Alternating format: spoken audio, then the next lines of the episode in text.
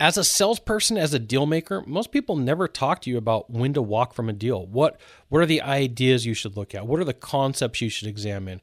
What kind of list should you make? And how should you do it? These are all important questions that you should be asking.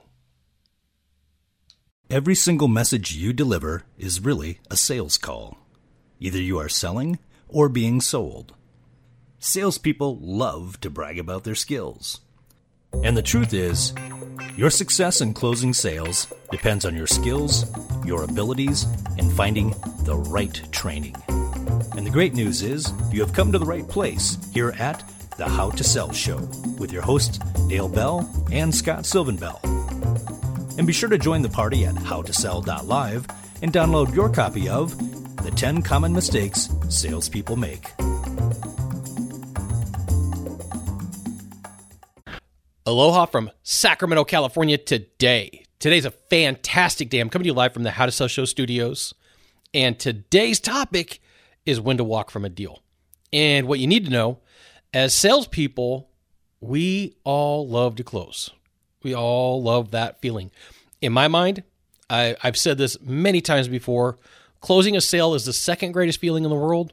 You pick the first. I'm not going to tell you what yours is. I know what mine is, but we're talking about sales on the How to Sell show.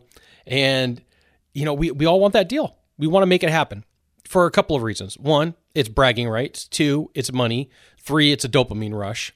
And the, the list can go on and on and on.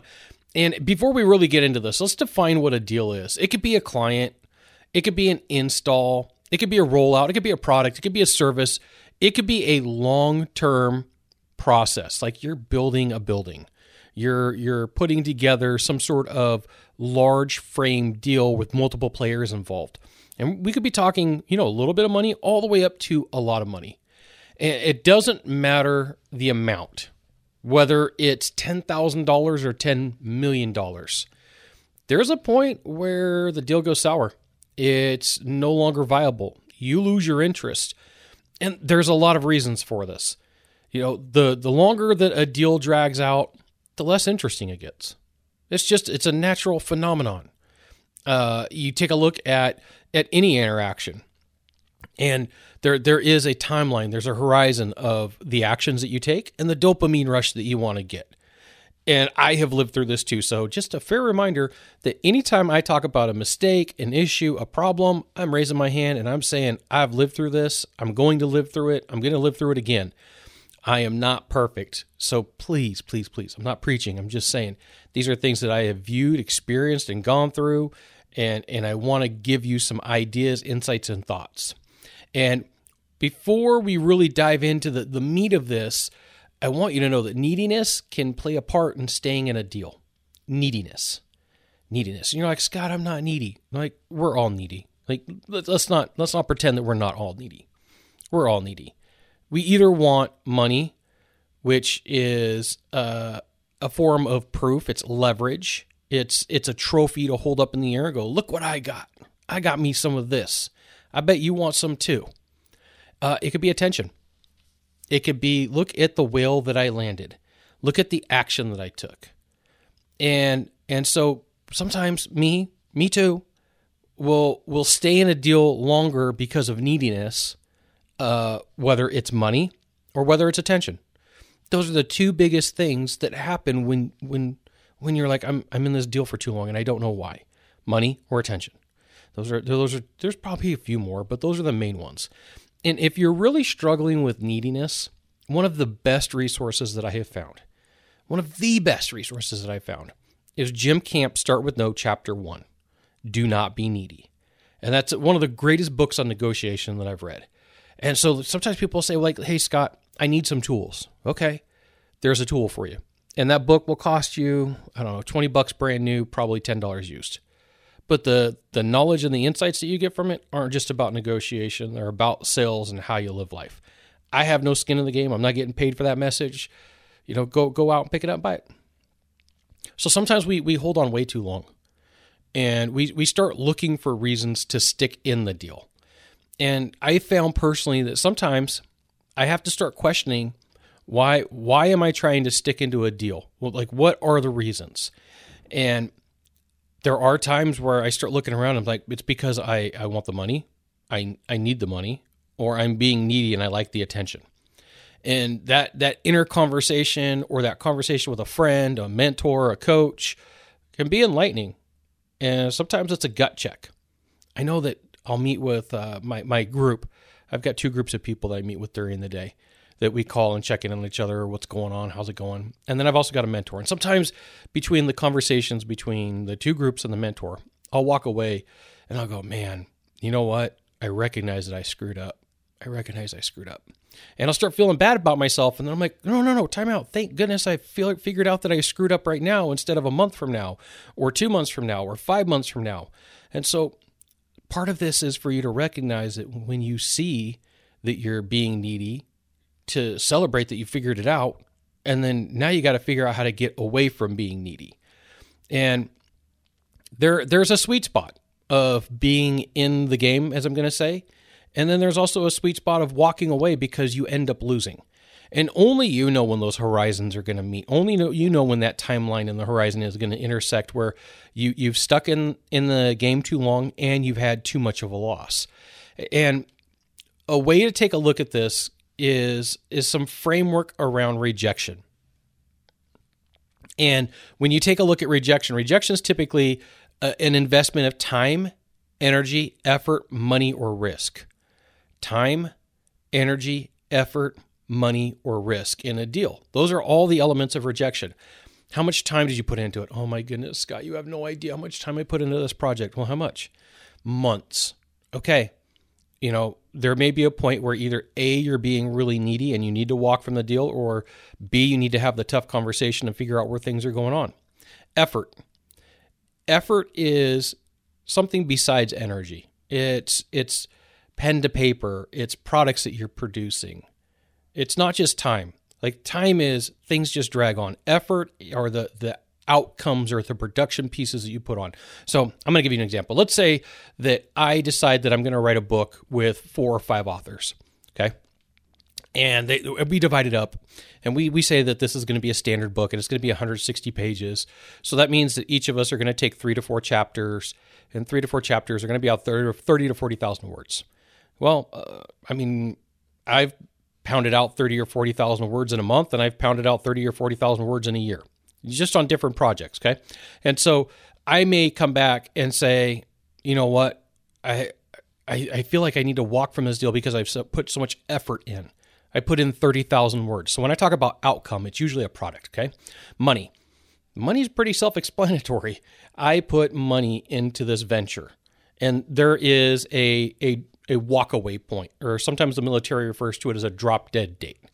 And so, like, when you take a look at big projects, something like I don't know, a hotel on the strip of Las Vegas. I know that at the beginning of COVID, there was a hotel for sale or a hotel that was bought at the beginning of COVID. And the investment group looked and said, if we sell this right now and we lose money, we're still going to be money ahead because we don't know what the economy is going to do. We don't know how long it's going to take for things to turn around. So, this investment group that bought this hotel on the strip in Las Vegas ended up selling the hotel that they just bought for a loss. And so, like, they walked away from a deal. That's a real life example. Uh, risk. You know what? Anytime that you are working on a project and you could have been working on something else, you could have been working with another vendor, another deal maker, there's risk. So, anytime you have time, energy, effort, risk, or money involved in a deal, those are all grounds for having huge rejection. Huge rejection. And I also want to, to put a little bit of contrast to this. I want to say in 2016, 2017, I went to Kevin Hogan's Influence Bootcamp, and there was a speaker there named Dave Lakhani, and he's got a book called Persuasion, and it's fantastic. I, I like Dave, but he said something that I've thought about pretty much every day since this event, and he said in in front of the room, he says, "You know how Vegas works," and everybody kind of shook their head and said, "No." And he says it works because people are protecting their back end. They already have a sunk cost. They already have money that they put in to something. And what they're trying to do is get their money back.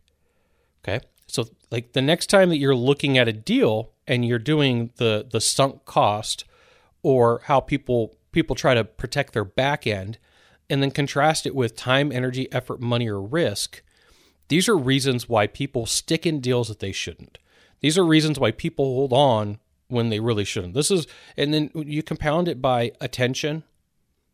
You know, there there is all sorts of implications because sometimes it's tough. People come to you and say, "Hey, you were so excited about this project. What happened?"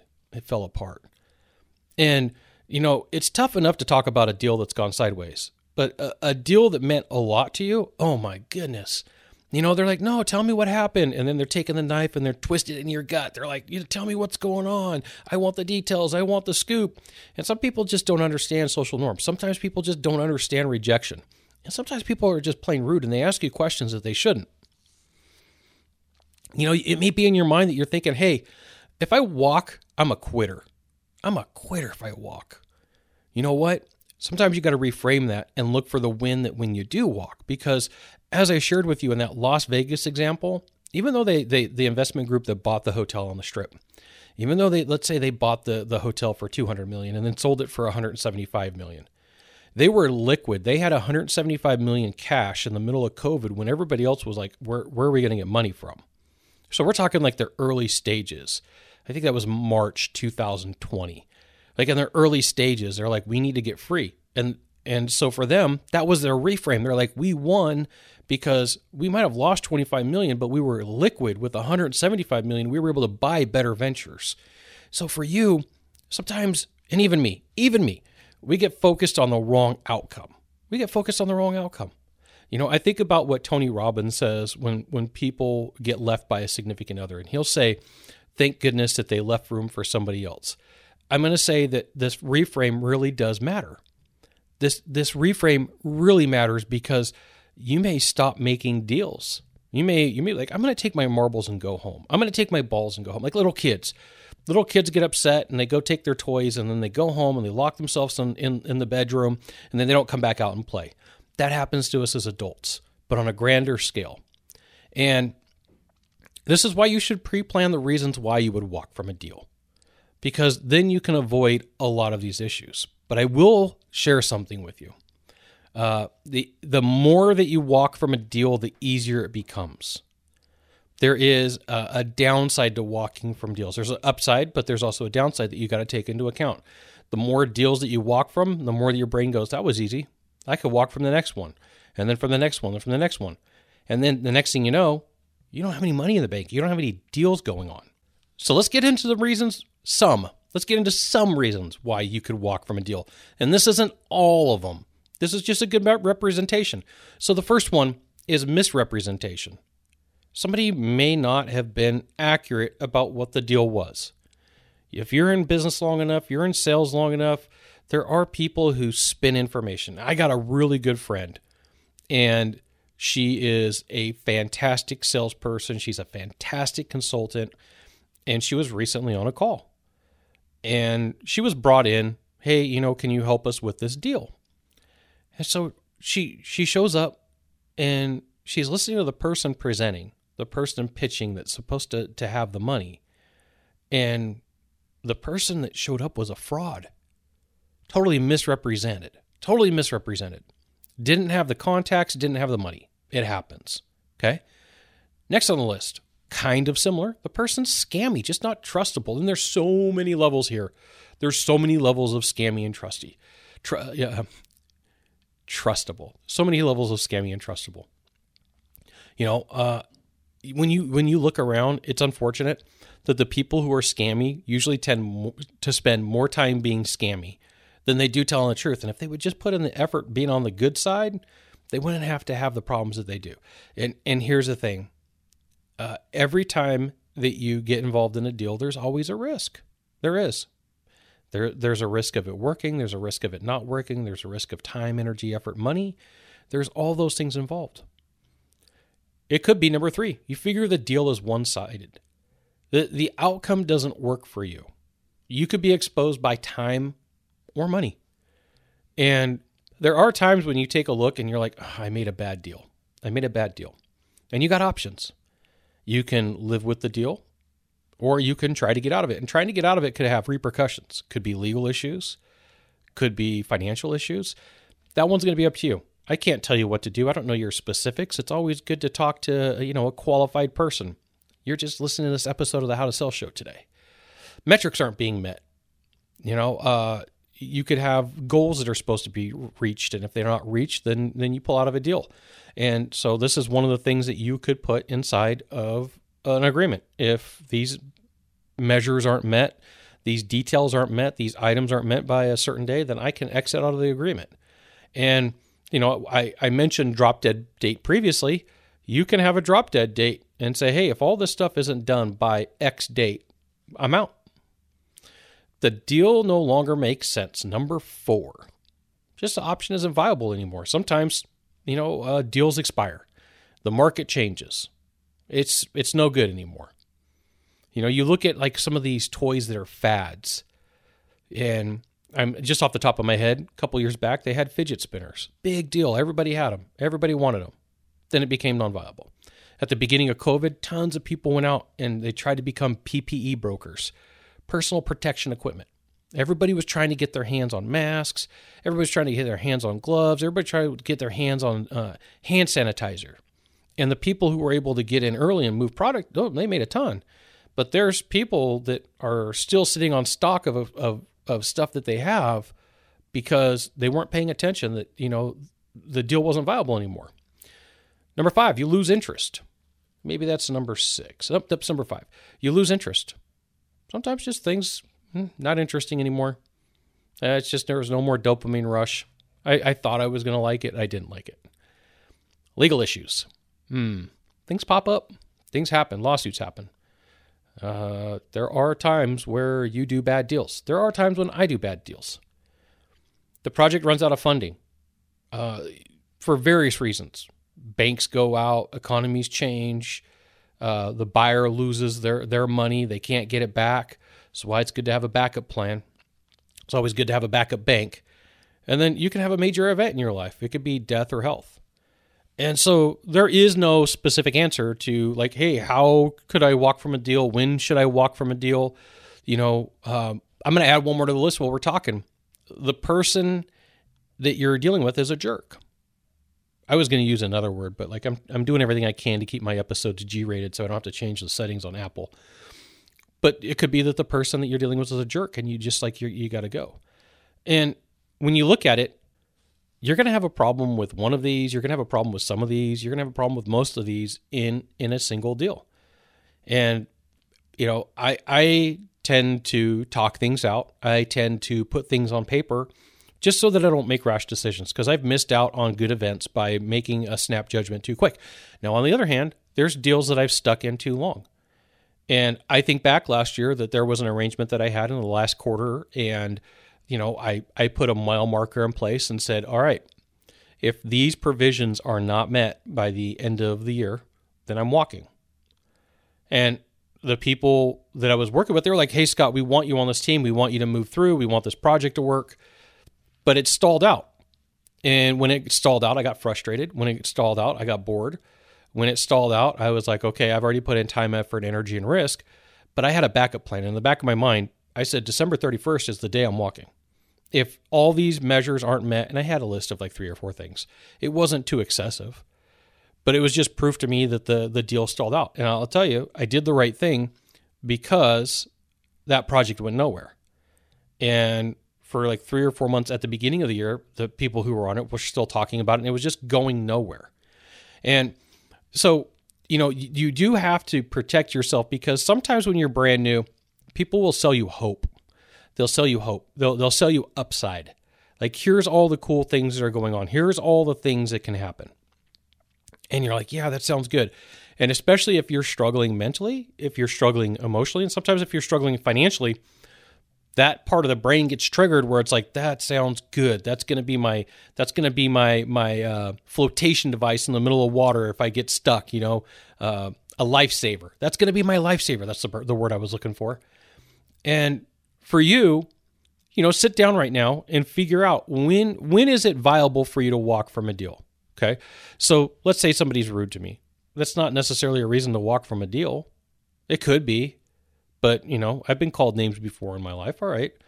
It could be that things are illegal. I'm not I'm not going to play the illegal game. I I've got no no desire to go to jail, right? I've, I've got no desire to be fined. I, I like being able to walk on the beach when I want to. I don't want to be stuck in a in an eight by eight cell. Okay, so like make a list of what why is it that you would walk from a deal and why would you stick in under what circumstances? And so sometimes sometimes taking some time is your best friend. Now, as salespeople, we, we hate hearing, hey, I want to think about it, okay? Because like most salespeople don't know how to deal with that. Most salespeople don't have to know how to overcome it. But there are times and places where you're sitting down and actually thinking through, like, what are the implications? What do I have involved in time, energy, risk, or money? You know, are there legal aspects? Are there people that I can trust? I could think back to an event that I went to in 2012, and it was in San Francisco.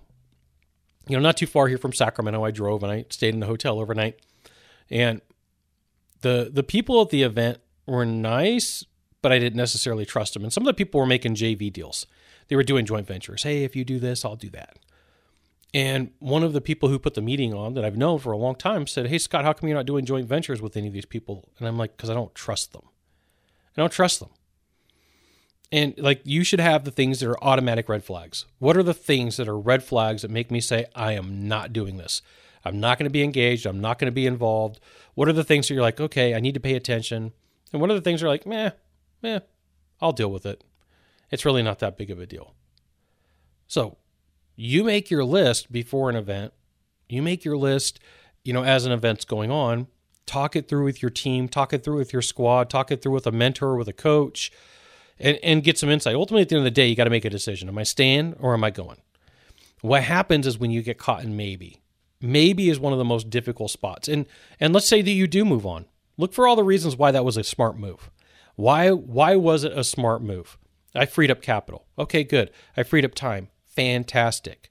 I was able to go get another deal. Good. We tend to focus on all the negative reasons why something happened when we walk from a deal, including me. And then I have to remind myself, gosh dang it, there's things that were right about me walking from this deal. Because if you carry that baggage into the next deal of like, oh, the last deal sucked, your your new partners don't want to hear about that. Your new clients don't want to hear about that. They want to hear about what's exciting, about what's going right.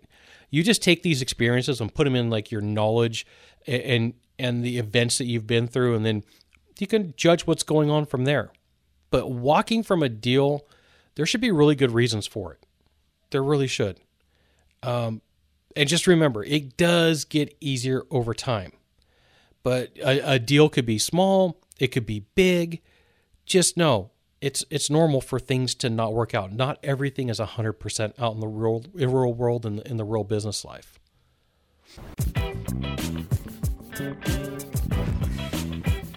Thanks for checking out this episode of the How to Sell Show.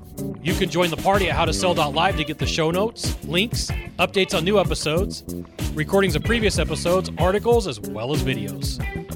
You may not know this sales secret, but sharing this episode with a friend will bring you good luck. See you soon. Mahalo.